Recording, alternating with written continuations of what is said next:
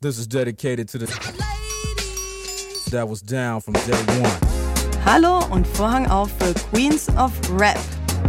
Lange wurden Frauen in der Deutschrap-Szene belächelt, ihr Einfluss verneint, ihr Talent ignoriert. Mein Name ist Nina Damsch. Ich bin Musikjournalistin und in diesem Podcast erzählen Female MCs ihre Geschichte. Von ihrem Hustle, aber auch von ihren Siegen.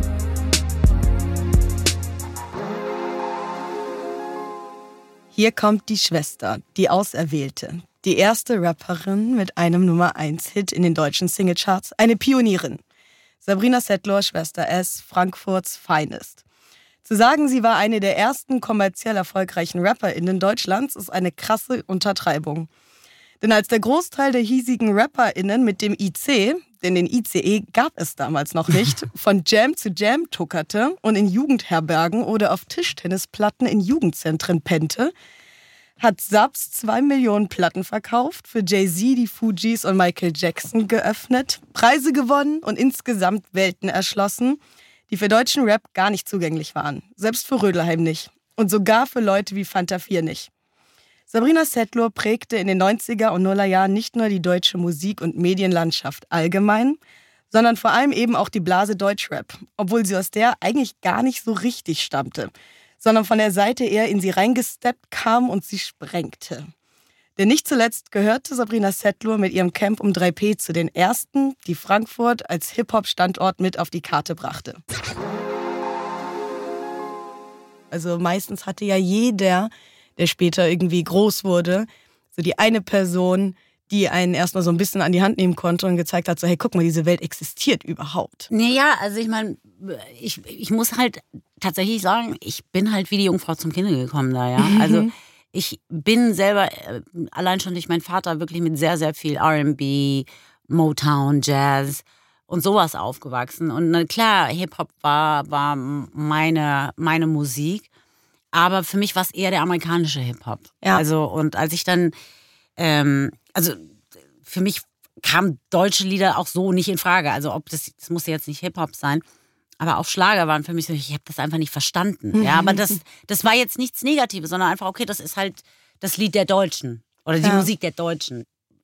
Je mehr ich mich damit befasst habe, beziehungsweise je mehr ich in diese in diese Welt auch eingezogen bin, war das dann schon für mich spannend, aber es war noch nicht schlüssig, ne? bis halt zu dieser ähm, äußerst historischen ähm, Zeile beziehungsweise der, der halben Strophe, auch wenn es nicht hart ist. Das war einfach ein Joke. Also da war es so, hier, ähm, willst du das mal machen? Was aber wiederum die Geschichte war ähm, von Dr. Dre und Snoop Doggy Dogg, Ain't Nothing mhm. But a G-Thing, was ich äh, nebenbei einfach so gerappt habe. Und dann sagte der, sagte der Thomas, ja, die scheint ja wohl rhythmisches Gefühl, äh, Sprechgefühl She's zu. a natural. Ja, also ich meine, weißt du, das, also das hätte jeder hingekriegt. Naja, und dann war das halt so ein Witz, dachte ich. Und dann, ähm, dann haben die mich halt gefragt, ja, ob ich diese halbe Strophe machen will. Und auch das, das war für mich so, naja, gut. Ich dachte halt, okay, komm, das machst du, das hört sich eh keine Sau an und du kannst eigentlich nichts verlieren. Hast ein bisschen Spaß, siehst mal, wie das ist. Ja, und ich habe dann aber selber gemerkt, dass ich total viel Spaß hatte. Und ähm, ja, das war dann für mich so Thema erledigt, haben wir gemacht, fertig. Und als der Titel dann rauskam, dass die Leute da so draufgesprungen sind und alle gefragt haben, wer ist denn diese Schwester S? Mhm. By the way, den mhm. Namen fand ich total gruselig. warum? Ähm, ja, ich fand das Schwester, also am Anfang war es ganz gut, als ich noch gedacht habe, das wäre so relativ anonym und das kriegt eh keine Sau mit, dachte ich, naja, okay, Schwester S. Aber als du dann, als das natürlich Bekanntheit hatte und egal wo du warst, immer Schwester S, Schwester. Das war nach einer Zeit war das einfach fucking nervig. Ja. Mhm. Und das war so, dass ich mir echt gedacht habe, oh, bitte Leute. Also heute ist es noch so, dass, dass Leute einfach sagen Schwester. Und ich finde, das Schwester, ist halt. Schwester. Ja, aber ich finde das so ein bisschen übergriffig auch. Ich bin nicht deine Schwester, also mhm. nenne mich sie nicht so. Aber naja, es gehört zu mir, ne? Und ähm, ja, also für mich war es dann wirklich, äh, also ich, ich konnte es überhaupt nicht glauben. Hast du dich denn direkt wohlgefühlt, so in dieser ersten Studiosituation? Ich hatte eine riesen Ehrfurcht und einen, also, und einen riesigen Respekt. Also ich, ich bin auch ins Studio gegangen und hatte da meine acht Zeilen, die ich auch wirklich, ich glaube, im Schlaf konnte, ja. Und äh, ich wollte einfach nicht versagen. Ich wollte wirklich dem Moses auch hier jetzt nicht irgendwie so zeigen oder ihm, ihm irgendwie das Gefühl geben, okay, die, die hat echt da keinen Bock drauf. Ja, also dann hätte ich es auch nicht gemacht. Mhm. Und ähm, deswegen war es für mich, ich war am Anfang total steif und dann hat er dann auch gesagt, hier, mach dich mal locker. Also es war wirklich so, ähm, also ich habe wie so ein Roboter irgendwie gerappt. Das war dann auch irgendwie, ich habe dann auch gemerkt, ich fühle mich dabei auch nicht wohl. Und dann irgendwann mal kam das Klick auch und dann hat es mir auch immer mehr Spaß gemacht und ich habe auch diese Hemmungen verloren und das kam dann auch locker rüber, so wie ich es halt auch zu Hause vom Spiegel dann gemacht habe. Nur wenn du dann im Studio stehst, zum ersten Mal Kopfhörer äh, Mhm. aufhast und deine Stimme auch hörst, dann denkst du auch, uh, was ist das denn? Upturn. Absoluter Upturn. Und dann, ähm, dann kam das. Also das, äh, und dann habe ich gemerkt, oh fuck, das macht mir ja echt äh, Spaß und Aber- ich, ich, äh, ich krieg Gänsehaut. Hast du den klassischen mit der Bürste vorm Spiegel über davor schon gemacht? Ja, oder? absolut. Aber Ja? nicht, aber nicht äh, rappend, sondern eher Whitney Houston, Ah, ja. Janet Jackson, Michael Jackson, was weiß ich. Also das übliche Programm. Mein Vater hat sich damals immer gewünscht, dass ich das äh, lautlos mache, aber das war natürlich nicht drin. Bei der tollen Haarbürste, das musste richtig rausgebrüllt werden. Und, ähm, also meine, meine, meine Schwester und mein Vater, die wussten immer ganz genau, wenn ich, wenn ich nicht gut drauf war. Äh, weil dann wurden die Lieder, Lieder immer lauter gesungen und das war dann wirklich, oh nein, lass uns bitte zu McDonalds gehen oder Wendy's und die glücklich machen. weil ich einfach äh, dann immer singen musste. Immer wenn es mir schlecht ging, äh, habe ich gesungen. Wie würdest du euren Spirit damals beschreiben, als du eben als diese junge, aufstrebende Rapperin, ich glaube, du warst 20? 19, ja. 19, ja. Ähm, und auf einmal quasi bei Popular Demand wurde so deine Rap-Karriere eigentlich so gestartet. So wie, ähm, wie kann ich mir das, äh, male mir ein Bild von dem Feeling damals. Boah, also ich habe schon so lange nicht mehr daran gedacht. Mhm. Das ist echt krass. Ich muss jetzt selber mal überlegen. Aber ich glaube, mir war das gar nicht so bewusst einfach. Ja, also Mhm. äh, es war schon so. Also ich, ich meine, wie gesagt, nach, ähm, nach der halben Strophe von Wenn es nicht hart ist, kam ja der Moos an und meinte so, hier, das ist echt, äh, echt geil. Also und ich sehe, dass es dir Spaß macht und ich, ich sehe da auch Potenzial und ich, ich habe so das Gefühl, dass es dir, dass du das auch irgendwie lebst und ähm, hättest du nicht Lust, ein ganzes Album zu machen? Da dachte ich ja auch, der will mich verarschen, ja. Ja, klar. Äh, ja, klar. Das ist die Entstehungsgeschichte von dem Titel. Ähm, Wirklich. Aber. ja, und äh, also wie gesagt, das, ich habe das so nie so, weil ich habe auch zu der Zeit, das muss man halt auch sagen, Abitur gemacht. Also ich bin gerade, also gerade als Schwester S fertig war, bin ich gerade 19 geworden. Also ich war wirklich, ich meine, ne, das. Blutjung. Ja, und ich meine, 18 damals ist anders als 18 heute. Absolut. Also das sind Welten. Mhm. Ja. Und für mich war es eigentlich so, ja, ich, ich wollte eigentlich aufs College, ähm, äh, beziehungsweise na, Universität. Ähm, also für mich war das dann so, ich habe das jetzt gemacht, mhm, nice. Aber wenn das jetzt nicht abgegangen wäre, das wäre auch so gut gewesen für mich. Ja, also das, das war jetzt nicht für mich, das wäre jetzt nicht für mich ein Weltuntergang gewesen. Gut, gesagt haben, habe ich halt äh, Schwester S gemacht und das ging ab wie Lizzie. Und dann war das für mich so, oh, okay. Und ich hab's wirklich, ich habe sehr, sehr lange gebraucht, um das zu realisen, beziehungsweise zu verstehen, okay, du musst jetzt irgendwie dann schon weitermachen. Ne? Und auch allein auf Tour zu gehen, das war für mich alles so. Also jetzt im Nachhinein habe ich tatsächlich das Gefühl, dass ich neben mir stand, dass ich das sogar so eigentlich nie so richtig mitgekriegt habe. Also das, das war schon sehr nah an mir dran, aber ich glaube bei Sabrina Settler dann, als ich dann wirklich ähm, meine eigenen Texte, meine eigenen Worte, meine eigenen Gedanken mit reingebracht habe, war es natürlich mehr so. Und da kommt dann auch der Zweifel, wo du sagst, boah, ah, das sind meine Gedanken. Das ist schon krass, wenn ich das jetzt hier öffentlich mache. Und fühlt es jemand und so. Aber das musst du alles abstellen. Also, weil du machst nicht die Musik für XYZ, sondern du machst es in erster Linie für dich. Und Mhm. dieser Prozess, auch wirklich zu sagen, okay, mich interessiert es nicht, was die Leute da darüber denken oder darüber denken könnten, sondern ich muss das für mich machen und ich muss dahinter stehen, auch in 50 Jahren noch. Ja. Dieser Prozess hat, hat, war schon, ich sag mal nicht lange gedauert, aber hat seinen Weg gehabt. Mhm. Ja.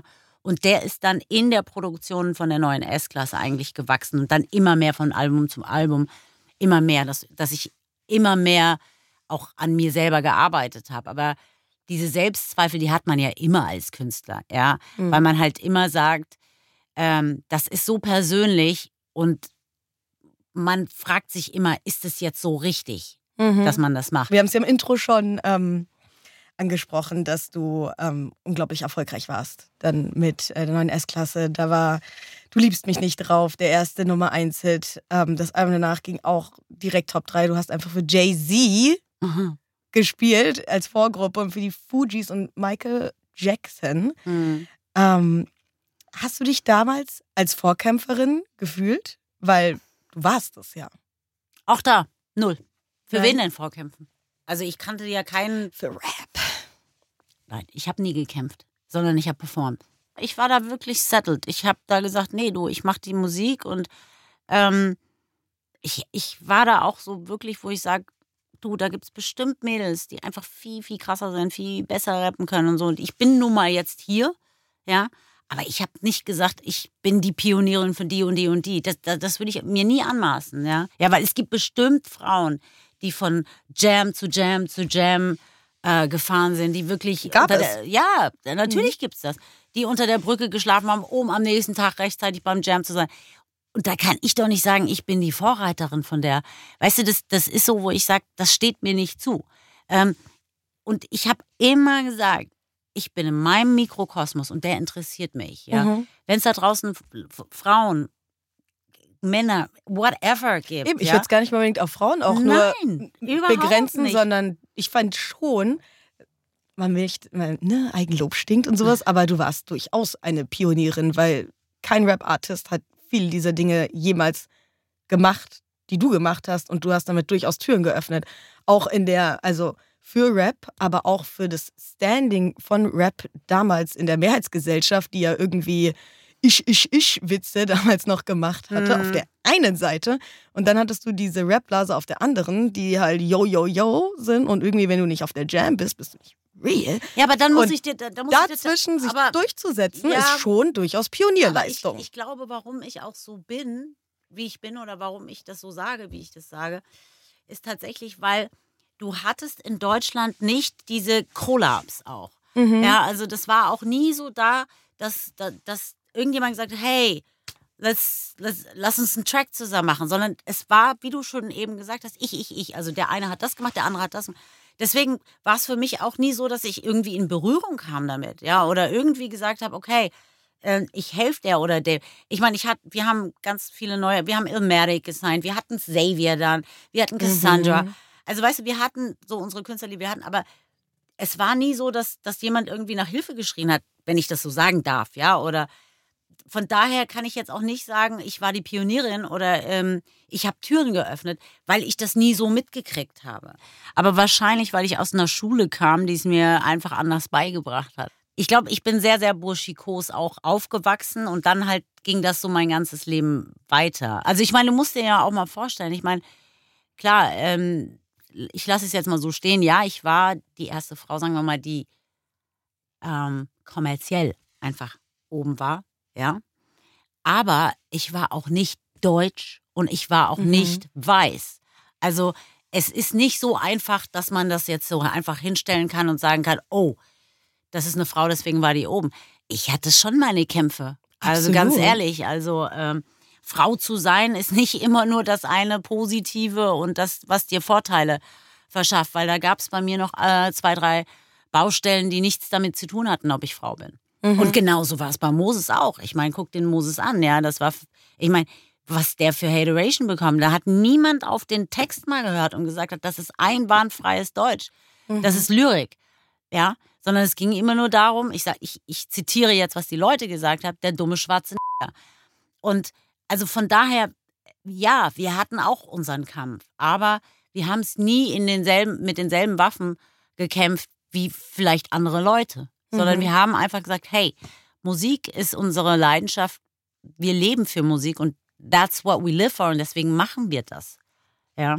Nicht, weil wir schwarz sind, nicht, weil wir eine Frau sind, nicht, weil wir keine Ahnung was sind, sondern weil wir Musik lieben. Ich will nur sagen, jeder, jeder hat so seinen Kampf da auch Mhm. gehabt. Ja, also ich glaube, dass es für niemanden einfach war. Ja, ähm, gerade in der Zeit, ähm, außer Roberto Blanco, kenne ich einfach keinen, der jetzt anders aussah als, als ein Deutscher, der jetzt irgendwie in Deutschland Erfolg hatte. Weißt Voll. du? Und von daher muss ich tatsächlich sagen, aber ich weiß nicht, wie der Moses das empfunden hat. Das müsstest du ihn persönlich fragen. Ich kann dir nur von mir sagen, das war für mich, ähm, also auch schon, wo ich gedacht habe, wow. Also ich meine, es war nicht immer so, dass ich nur Komplimente bekomme, aber ich habe auch schon ganz, ganz schlimme Sachen bekommen. Aber ich habe gelernt früh, damit es, es nicht an mich rankommen zu lassen, beziehungsweise ähm, mich nicht von meinem Weg abbringen zu lassen. Mhm. Ja. Aber das heißt natürlich nicht, dass ich, äh, dass ich nicht damit gekämpft habe. Ich habe da ein Zitat tatsächlich auch von einem ähm, Journalisten, der irgendwie schrieb. Deutscher Rap war in dieser Phase der 90er Jahre noch harmlos witziges Geblubber von Reihenhaussöhnchen in sackartigen Scheißklamotten. Fuck aber you, dann kam, aber dann kam Sabrina Settler, damals noch Schwester S, aus Frankfurt und drohte einem ganz offen. Sie bellte Lauf, Lutscher, Lauf. Das gefiel mir gar nicht. Wie redet diese böse Frau denn mit mir? Was ich mich halt frage, ist, ob es bei dir halt auch noch mal mehr wahrgenommen wurde, weil man von einer Frau Absolut. nicht erwartet, dass sie so eine Und da- Sachen Also sagt. ja, da kommt jetzt zum ersten Mal, muss ich dann zugeben, dann kommt natürlich die Weiblichkeit ins Spiel. Ja, weil man ist gewöhnt, dass Männer das vielleicht mal so sagen, wenn sie auf dem Bau sitzen. Aber dass ich, dass das jetzt eine Frau sagt, ähm, die dann womöglich noch auf der Bühne ein Kleid anhat, äh, dann ist es natürlich nochmal, oh my God. Aber äh, Es gibt ja Studien, die belegen, dass äh, Frauen, die wütend gucken, mehr feindselig und gehässig wahrgenommen werden, während ein wütende Männergesichter als stark wahrgenommen werden. Also ähm, Wut bei Frauen wird nicht so gern gesehen, weil sie auch eher als konfliktlösend als konfliktverursachend eigentlich auftreten sollen. Also ich meine, ich habe ja schon immer den Ruf, weg, grimmig zu gucken. Aber ich kann Das Resting Bitch Face. das Resting Bitch Face. Aber ich stehe voll dahinter. Und wenn du dir Bilder anguckst, ja, ähm, als ich drei, vier, fünf Jahre alt war, da war schon Resting Bitch in the game. Also ich war noch nie die Grinsekatze vom Dienst. Also von daher war es immer so, das war ja eigentlich dann schon eine persönliche Beleidigung, weil ich mir gesagt habe, Alter, du glaubst doch nicht im Ernst, dass ich für, für, ein, für ein Lied oder für ein Album jetzt Resting Bitch bin, sondern einfach ich bin das. Hast du den Klassiker bekommen? Den Lächle doch mal? Ja, natürlich. Also bei, Fotogra also bei Fotoshootings, das war immer der Klassiker, lächel doch mal. Und ich so, es gibt keinen Grund zu lächeln, sorry. Und ich lasse mich nicht verbiegen. Und das habe ich schon damals auch gesagt. Und dann bin ich das halt einfach, ich habe die, die Angela Merkel Lefzen, das ist so.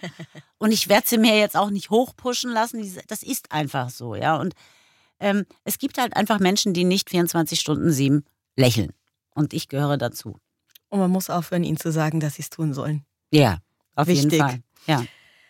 Am Anfang deiner Karriere, weil wir auch gerade darüber gesprochen haben, du meintest, du hattest halt einfach auch diesen Look. Du wolltest jetzt nicht so dieses, so, Ja. ich bin das Happy Girl, was geht? Ja, aber das wäre auch nicht ich gewesen. Voll, du Also wolltest das nicht spreaden und ich fand auch deinen Look, du hattest ja am Anfang auch eher so einen Tomboy-Look, auch Ja. so Baggies den ich aber auch Sachen. privat getragen habe. So. Mhm. Und ähm, mit der Zeit hast du dich ja dann auch verändert und dann eben auch so zunehmend weiblicher, in Anführungszeichen, gekleidet, was weniger von diesem eben Tomboy-Hip-Hop-Look ja auch wegging. Und ähm, ich hatte mich gefragt, wie du, wie du das wahrgenommen hast, ob es da irgendwas gab dahinter, ob das einfach eine. Das ist eine ganz, ganz geile Geschichte. Es war, wir hatten das Fitting für Du liebst mich nicht. Mhm. Und da war der Moses krank. Und dann kam eine äh, Stylistin und hatte dieses Kleid. Und es gab ja diese Geschichte, dass ich in diesem, oh, jetzt kommt wieder Eternity, Calvin Klein, Tunnel laufe. Ähm, und da sagte halt dieser Stylist, also das können wir unmöglich in, in, in, in so Hosen machen. Also da muss schon irgendwie ein Kleid, was so ein bisschen weht, also wo man halt einfach die Figur auch sieht, weil dieser Tunnel halt einfach, das kommt sonst nicht rüber. Naja, gesagt, getan und ich hatte dann dieses Kleid und ich dachte dann auch so, oh nee, ich habe ja noch nie ein Kleid gehabt auf der Bühne und so und das kann man nicht machen und so. Aber es war vom Bild her einfach, das war einfach das, wo wir gesagt haben, das ist es. Ja, wir müssen es auch irgendwie ästhetisch machen. Also du hast dich auch wohlgefühlt. Ich habe mich auch wohl, wohlgefühlt. Ja. Also Mhm. alles andere hätte keinen Sinn gemacht, ja. Mhm. Und, ähm, und das hat dann auch wieder einen Aufschrei gegeben, mein Gott, sie hat Beine und mein Gott, sie trägt ein Kleid, wo ich dann auch gedacht habe, ja. Und, ähm, und dann fing das an, dass ich gemerkt habe, okay, äh, naja, das, ich bin ja nun mal, also weißt du, ich mag ja auch Kleider. Es ist ja nicht so, dass ich, ich fand es nur immer sehr äh, unpraktisch, wenn du auf der Bühne bist, ein Kleid anzuziehen. Mhm. Wenn du da hin und her rast und mal in die Knie gehst, mal hoch gehst, das ist einfach unpraktisch, da ein Kleid anzuziehen. Deswegen war das für mich jetzt auch nicht so, dass ich gesagt habe, ich muss jetzt ein Kleid anziehen. Mhm. Aber tatsächlich nach diesem Video, wenn ich dann mal ein Interview gegeben habe, was jetzt nicht unbedingt mit einer Performance jetzt zu tun hatte, habe ich dann auch mal ein Kleid angezogen, wenn es jetzt 38 Grad war, ja. Ja. Aber es war jetzt nicht so für mich, dass ich gesagt habe, dass da irgendwie a Wind of Change war, sondern es war einfach, ja, wenn ich auf die Bühne gehe, ich muss da einfach ein Outfit haben, was sicher ist. Ich kann da nicht, also das macht für mich auch keinen Sinn, da in einem, in einem Kleid. Ja, gut, ich war bei Rock am Ring, das, danach hätte ich mir aber auch selbst eine knallen können. Warum? Ich war bei Rock am Ring. Gut, es war da einfach mal über 30 Grad, was die Welt so auch noch nie bei Rock am Ring gesehen hat. Warm und es war einfach brüllend heiß auf dieser Bühne. Und dann, äh, also wir waren ja auf der Hauptbühne und ich war äh, die vierte, also nicht die vierte, sondern nach der, also vier Acts vor dem, vor dem, vor Aerosmith Mhm. und oder drei Acts vor Aerosmith. Und es war wirklich so heiß und ich habe so ein Lederkleid Oh Gott, angezogen. Horror. Und das war einfach der dümmste Fehler, den ich hätte machen können. Weil kaum war ich auf der Bühne, haben die Leute natürlich ausziehen geschrien. Ja. Und das war einfach von mir nicht gut durchdacht. Also Wie hat da sich das angefühlt? beschissen. Also weil, also zuerst habe ich gedacht, ich renne wieder von der Bühne runter, aber weil mich die Menschenmenge auch ähm, mir unheimlichen Respekt eingeflößt hat. Also es waren ja einfach, pff, weiß ich nicht, 250.000 Menschen und es war einfach so. Und wenn du unten stehst, sieht es natürlich nochmal ganz anders aus, als wenn du oben auf der Bühne stehst. Ja, dann hast du das Gefühl, die wollen dich alle fressen. Und dann, ja, wie gesagt, dann die Geschichte mit dem Kleid. Also das ist eine Sache, die ich wirklich bereue, wo ich mir echt denke, ich meine, im Endeffekt, ich habe das dann, ich habe gesagt, ja, Jungs, beruhigt euch alle mir wieder, äh, ich ziehe mich dann aus, wenn wir hier fertig sind. Aber jetzt äh, zieh mir das Ding durch. Nein, aber wie gesagt, also das ist so eine Sache, wo ich dann auch gedacht habe, ja, das war jetzt dumme Aufmerksamkeit, die, die man einfach nicht braucht. Hm. Ja. Aber gut, da habe ich auch nicht viel nachgedacht. Da habe ich einfach nur gedacht, mir ist heiß und ich will nicht schwitzen und ja. 98 wurdest du zur erotischsten Frau Deutschlands gekürt. Sie rollt die Augen, Leute. Ihr könnt es nicht sehen, aber ich. Ja das, Wie das fühlt ist sich das so an? äh, absolut unangenehm. Also absolut unangenehm. Also ich muss auch wirklich zu meiner Verteidigung sagen, obwohl ich das gar nicht muss. Äh, ich habe mich weder beworben noch äh, keine Ahnung, wie das kam. Ich weiß nur, auch eine sehr, sehr geile Geschichte. Wir hatten gerade in, in, ähm, in Wien das Video zur Hartreim-Saga gedreht. Und bei dem Video war es ja so, dass ich absolut gelingt wurde von Moses und mir hab eine Glatze schneiden lassen. Hey, sah Hammer aus. Ja, aber jetzt pass auf. Ich kam dann zurück ähm, nach Deutschland und dann sagte mir mein Management, ähm, ja, du bist zur ero- erotischsten Frau Deutschlands gewählt worden. Und da dachte ich nur so, ach du meine Güte, wenn Ihr habt die die Glatze noch nicht gesehen. sehen, ohne die Haare. Und tatsächlich so war es auch. Die haben natürlich dreimal geschluckt und haben gesagt, was ist mit dem Mädel passiert? Und dann, Geil. Ja, das war. Per äh, Zufall geil. also, und dann mussten wir ja auch diese Bilder schießen und das, also du kannst dir nicht vorstellen, wie die Leute sich aufgeregt haben, die, äh, die sehr eloquenten und, und auch hochbegabten Bildleser, ähm, dass sie sich äh, ähm, wirklich, die haben, also ich habe Ratten im Briefkasten gehabt, ich habe. Morddrohungen, ich Weil habe du deine Haare abrasiert hast. Nein, weil da sah ich halt aus wie keine Deutsche. Und für, die, für den normalen Bildleser, also hätte ich jetzt lange Wallerhaare gehabt, wären sie vielleicht ruhiger gewesen. Das weiß ich im Nachhinein nicht. Aber mit der Glatze war das natürlich nochmal bang in the head. Und ich, ähm, ähm, und da, da, das gab schon böse Reaktionen. Also da war ich selbst überrascht. Äh, Wie gesagt, ich habe mich nicht aufgestellt, ich habe nicht hier geschrien, ja. Das war eine Entscheidung von irgendwelchen Menschen. Ähm, und, und dass ich mir jetzt eine Glatze geschnitten habe, mein Gott, das war fürs Video. Also das habe ich jetzt auch nicht aus Protest gemacht, ja. Und äh, ich musste nun mal diese Fotos machen. Ich habe auch gesagt, wollen Sie sich nochmal anders überlegen? Dann nehmen Sie die Zweitplatzierte, ist vielleicht besser. Aber die haben dann gesagt, nee, nee, also wir stehen schon dazu und jetzt müssen wir halt auch die Bilder machen. Und das war schon, wo ich dann gedacht habe, hm, naja, gut, also Go with the flow. go with the flow. War das ein Gefühl, das sich bei dir öfters verstärkt hat? Weil es ist ja auch ähm, eine weitere Facette deiner doch bahnbrechenden und einzigartigen Karriere ja auch gewesen, dass du ja wirklich von einer Rapperin, also einer Szene, die durchaus damals nicht die leitende Jugendkultur war, wie es heute ist, ähm, zu einer sehr erfolgreichen in der Popkultur stattfindenden Rapperin geworden bist und dann ja eigentlich noch höher zu eben so einer Celebrity-Persönlichkeit, mhm. wie es eigentlich, also ich glaube, nach dir in der Rap, im Rap-Kosmos nur Bushido eigentlich geschafft hast, der mhm. dieses Level an Celebrity bekommen hat. Ich meine, das war schon auch einzigartig bei dir. Wie hast du das wahrgenommen? Also es war keine schöne Zeit, hm. ähm, muss ich dazu sagen, weil ähm, die Presse kann schon sehr böse sein und die Presse ist hart, nicht meine, nicht meine Texte, nicht meine Musik. Mhm. Ähm, und ich glaube, ja, absolut. Und ich glaube einfach tatsächlich, dass ich das alles unterschätzt habe. Ja, also ich habe nie geahnt, dass ich so weit im Fokus stehe. Also für mich war es so, ja, ich mache Musik und ich dachte, das wäre in dem Bereich Musik habe ich, hab ich ein Standing, fine. Und das reicht mir Und das auch. reicht mir auch, genau. Und ich wusste aber nicht, dass es beyond that noch, noch weitergeht. Und viele Dinge habe ich natürlich auch aus dem Herzen gemacht und nicht aus dem Kopf. Ähm, hätte ich das aus dem Kopf gemacht, wären viele Dinge vielleicht auch nicht so passiert. Aber das Ding ist halt einfach, auch das muss man lernen. Ja, auch, auch da muss man halt einfach sehen, ähm, das, das, das war zwar eine harte Geschichte und ähm, ja, also schön war das nicht. Und ich habe immer wieder auch da gesagt, ähm, dass es für mich wichtiger ist, äh, mit der Musik im Fokus zu stehen. Ja, und ich habe das aber bis heute, muss ich sagen, mir angeeignet, dass ich sage, okay, von mir gibt es einfach nichts Privates. Es mhm. hat niemanden zu interessieren.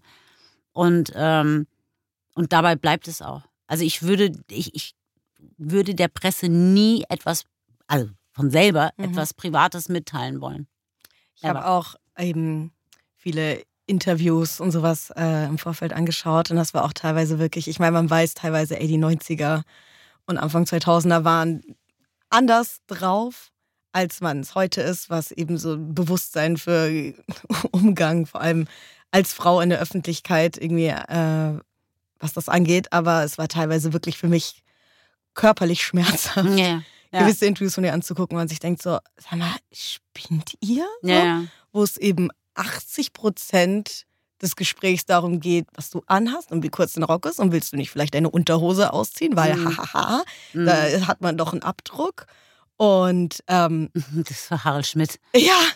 Und man denkt sich so, haha, und man lacht es halt damals ja, so weg. Also, aber, aber andererseits, aber wenn man sich das heute anguckt, denkt man sich so, what the fuck? Heute wäre das ein Thema auch für die Bildzeitung und der arme Kerl würde an den Pranger gestellt werden, ja. Ähm, aber das ist halt diese, diese MeToo-Bewegung, die gab es damals nicht. Deswegen sag ich auch, Leute, ihr wisst gar nicht, was bei uns da abgegangen war. Da war das nicht MeToo, da war das Me 100. Ja ich mich frage, ist, wurdest du es irgendwann leid, drüber zu lächeln oder es zu ignorieren? Weil es gab ja dann eben einen Punkt, wo du dich extrem zurückgezogen hast aus der Öffentlichkeit. Und also du warst ja big eben, also wirklich groß und warst dann so, nee. Und ich habe mich gefragt, eben, ja, warst du es irgendwann leid, es dann doch irgendwie eben diese ganzen Sachen zu begehen, zu ignorieren? Oder wie kam das, dass du dir dachtest, so irgendwie ziehe ich mich jetzt mal zurück. Kein Bock mehr. Naja, das ist ganz einfach. Ich habe halt gemerkt, dass äh, meine Musik nicht mehr in dem Fokus war, in dem ich das mir halt gewünscht hatte. Und dann halt einfach gemerkt habe, egal was ich jetzt tue, sie interessieren sich einfach für meinen linken Fuß, für mein rechtes Ohr. Und das ist nicht, that's not the game. That's not the game I want to play. Mhm. Und deswegen habe ich dann gesagt, okay, ähm, das Album Rot hatte dann auch nicht den, den Erfolg, den die anderen hatten. Deswegen war es für mich eigentlich auch ein guter Zeitpunkt zu sagen, hier, äh, ich mache jetzt einfach mal einen Cut und, und finde auch erstmal wieder zu mir selbst, finde auch Ruhe und ähm, ähm, lass auch ein bisschen Luft raus. Ja, also das war für mich dann einfach der Punkt, wo ich gesagt habe, okay, solange das jetzt sich nicht um meine Musik dreht, sondern immer nur um um mein Privatleben oder mhm. was ich tue, was ich trage oder was auch nicht. Wen du datest, dein Liebesleben war ein großes wie, Thema auch immer. Ja, wie sieht mein Hund aus, was tut er und dies. Da habe ich dann gesagt, okay, äh, ich ziehe jetzt die Reißleine. Weil ähm, für mich ist meine Priorität Musik. Ja. Ich ziehe mich mal zurück. Mhm. Was auch gut war. Also ich glaube, man würde heute sagen, ich hatte einen Burnout. Damals war das überhaupt nicht, wusste ich gar nicht, dass es sowas überhaupt gibt oder mhm. wie das Kind heißt. Aber ich sag mal so, vielleicht hatte ich auch einen kleinen Burnout, wo ich dann gesagt habe, ich brauche, Ich muss mal raus. ich muss mal raus, ja. Und dann habe ich mir diese Zeit genommen und ich habe jetzt, ich bin jetzt viel gestärkter und ich weiß auch, wo meine Grenzen sind. Ich weiß auch, was für mich Priorität hat und wo ich meine Priorität setze. Ähm, also von daher, also jetzt habe ich viel mehr Kraft, um was Neues zu machen, ähm, als ich es damals gehabt hätte. Ich glaube, hätte ich damals noch ein Album gemacht, ähm, wäre das gesundheitlich auch nicht gut gewesen, Mhm. weil das, ich hatte ja nie eine Pause. Mhm. Also ich habe ja fast jedes Jahr, ich habe einfach die ganzen Jahre durchgearbeitet, ja. Und ich glaube einfach, das war zu viel und es war einfach ein guter Zeitpunkt zu sagen, so that's it. Gibt es irgendwas in der Retrospektive, wo du dir denkst, so, ich hätte es gern der Sabrina damals diese oder jene Weisheit gegeben oder gesagt, so scheiß mal lieber da drauf oder pass mal da lieber. Also Absolut. gibt es irgendwas, wo du im Nachhinein sagen würdest, wäre nice gewesen, wenn ich mir selber den Tipp geben könnte? Ja, auf jeden Fall. Also ah, vertrau, vertrau niemanden oder nicht so leichtgläubig. Also watch it, ja. Also Holzauge, be aware. Äh, und die Presse ist nicht dein Freund.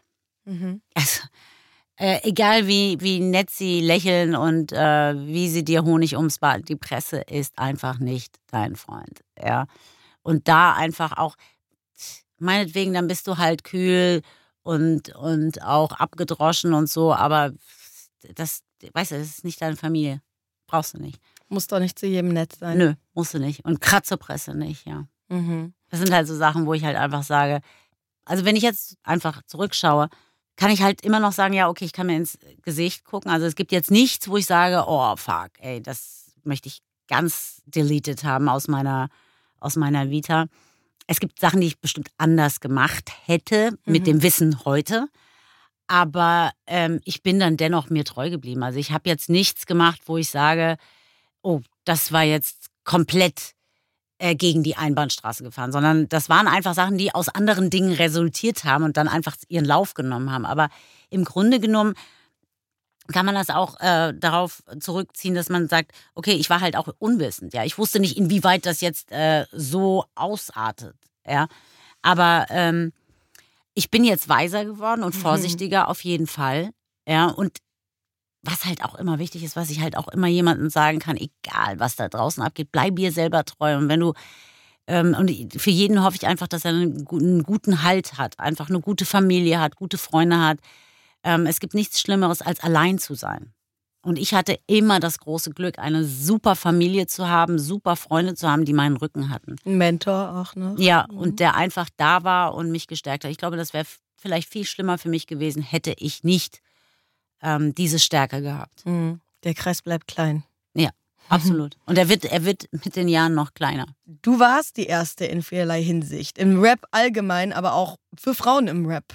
Und ähm, aber dein Impact beruht nicht unbedingt darauf, dass du die erste warst, die gewisse Sachen gemacht hat. Und deswegen meine letzte Frage. Erkennst du in der heutigen Rap-Landschaft deinen Impact? Also gibt es hier da Momente, wo du so bist, so, mm, Naja, wenn so, wenn, wenn so charmante, nette Damen wie du oder Menschen, sage ich jetzt mal, Menschen wie du, ähm, mich darauf ansprechen und mir das sagen, dann denke ich mit einem Lächeln daran und freue mich natürlich, dass, dass Menschen so denken.